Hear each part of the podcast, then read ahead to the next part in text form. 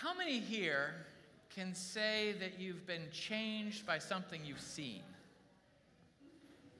Hmm? Right?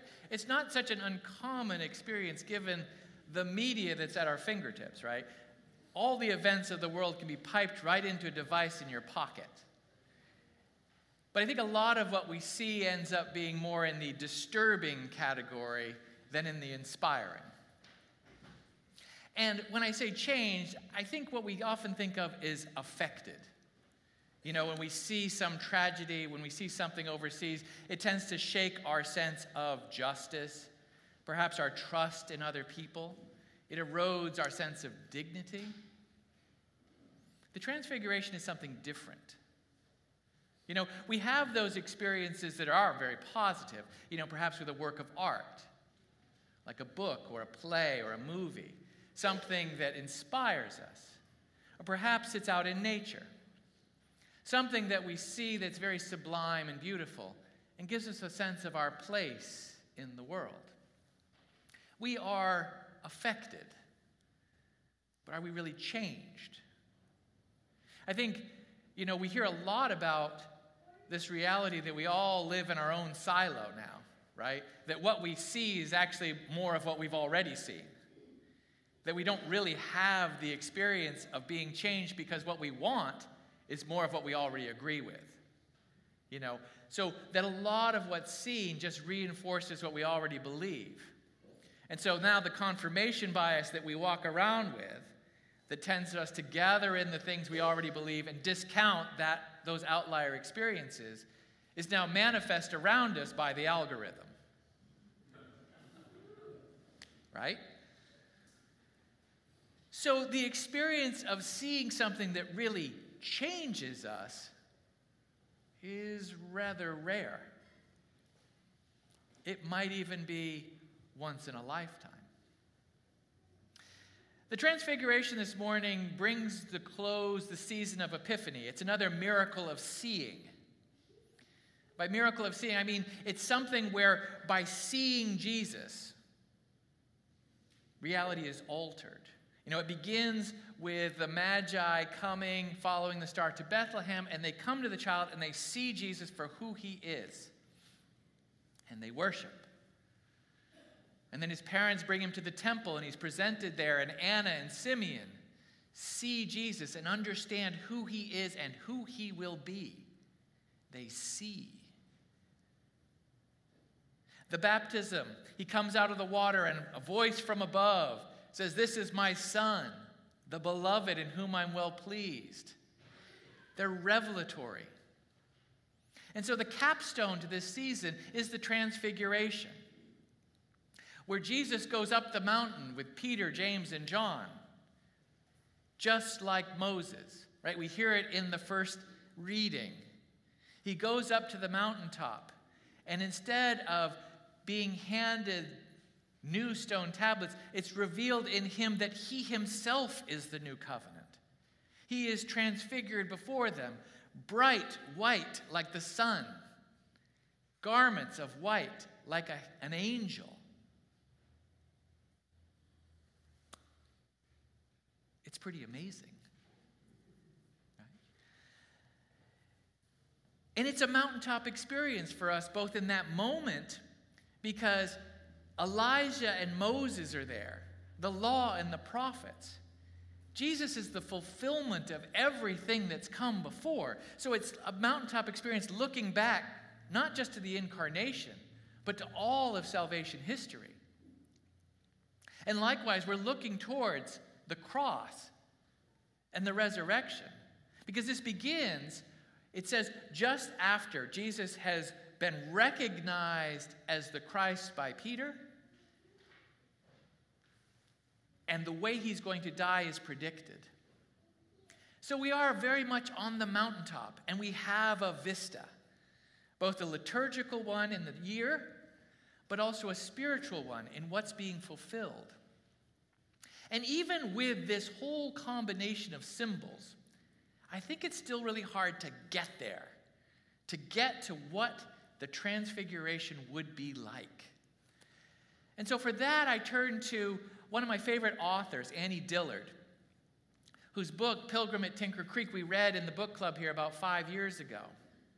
She's one of my favorites. She has a whole chapter in that book about learning to see, you know, to see nature around her. How is it that we actually see things that other people cannot? We learn to see, to see the animals, to see the signs of nature. And she adds into this discussion a whole bit of story about children born blind who have their sight restored. And for many children, it's not necessarily the revelation we expect. You know, some walk around and keep their eyes closed. Some are just overwhelmed by the light and the shadow. They have no sense of space. It's more confusing than enlightening. But for some, it is truly a transcendent moment.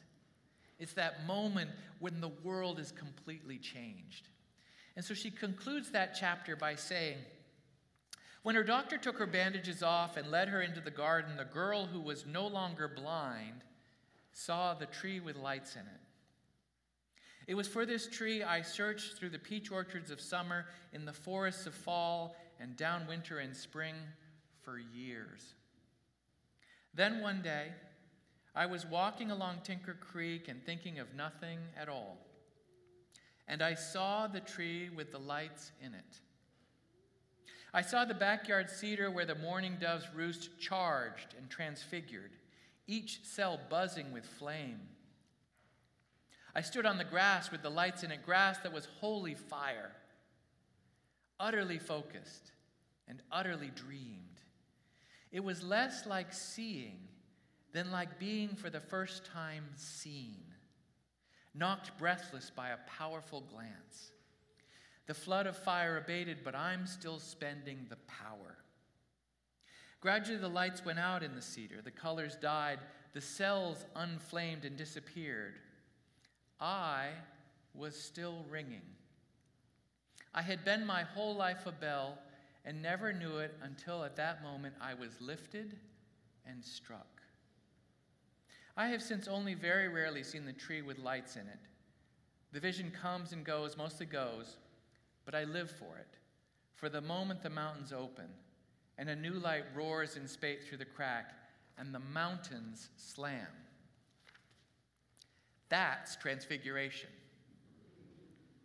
That's seeing something so rare that you're you're overwhelmed, you're transformed. To live your whole life a bell and not know it until you are lifted and struck. Not so much seeing as being seen. I think this helps us understand the reaction of Peter, James, and John. Right? When Jesus is transfigured, Peter's reaction is now this is a Messiah I can get behind, right? Moses and Elijah and Jesus all lit up. We should put a roof on this, some walls around this, lightning in the bottle. But then the voice comes, and they're addressed and seen. This is my beloved Son, in whom I'm well pleased. Listen to him. And they hit the deck. They bury their faces. That's an encounter with God. An encounter with God is one where you recognize the distance between you, little you, and the magnificence of God. It's like that moment when Peter gets called, remember he's in the boat and they put out to gather in the fish and they gather in so much fish the boat's sinking and he turns to Jesus and says, "Go away from me, for I'm a sinful man." I think it's quite remarkable that we can all go to church Sunday after Sunday all over this country and more or less be confirmed in what we already believe. That we come here and we are fed and we hear the Word of God, but do we really leave changed? Because it's not just enough to see, you've got to consent to be changed by what you see by what you hear. We could be walking around, and the tree with lights in it could be all around, and we don't see it. So this morning, the transformation, the transfiguration, is an invitation to consider your willingness to be changed. It is a vista, it is a moment of clarity. But it can leave you unaffected. To see and be seen by God is unbearable, but mediated through Jesus, who in word and action, he touches them and says, Don't be afraid. The truth is, the transfiguration is available to us right here, right now, in the person right next to you, if only you're willing to see.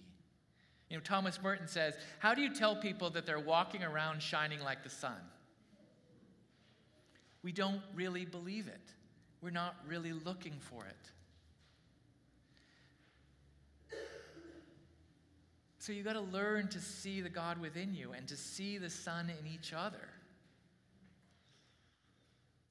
To be struck like a bell and changed.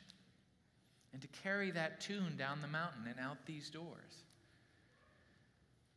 Because if you don't come here to be changed, you're wasting your time.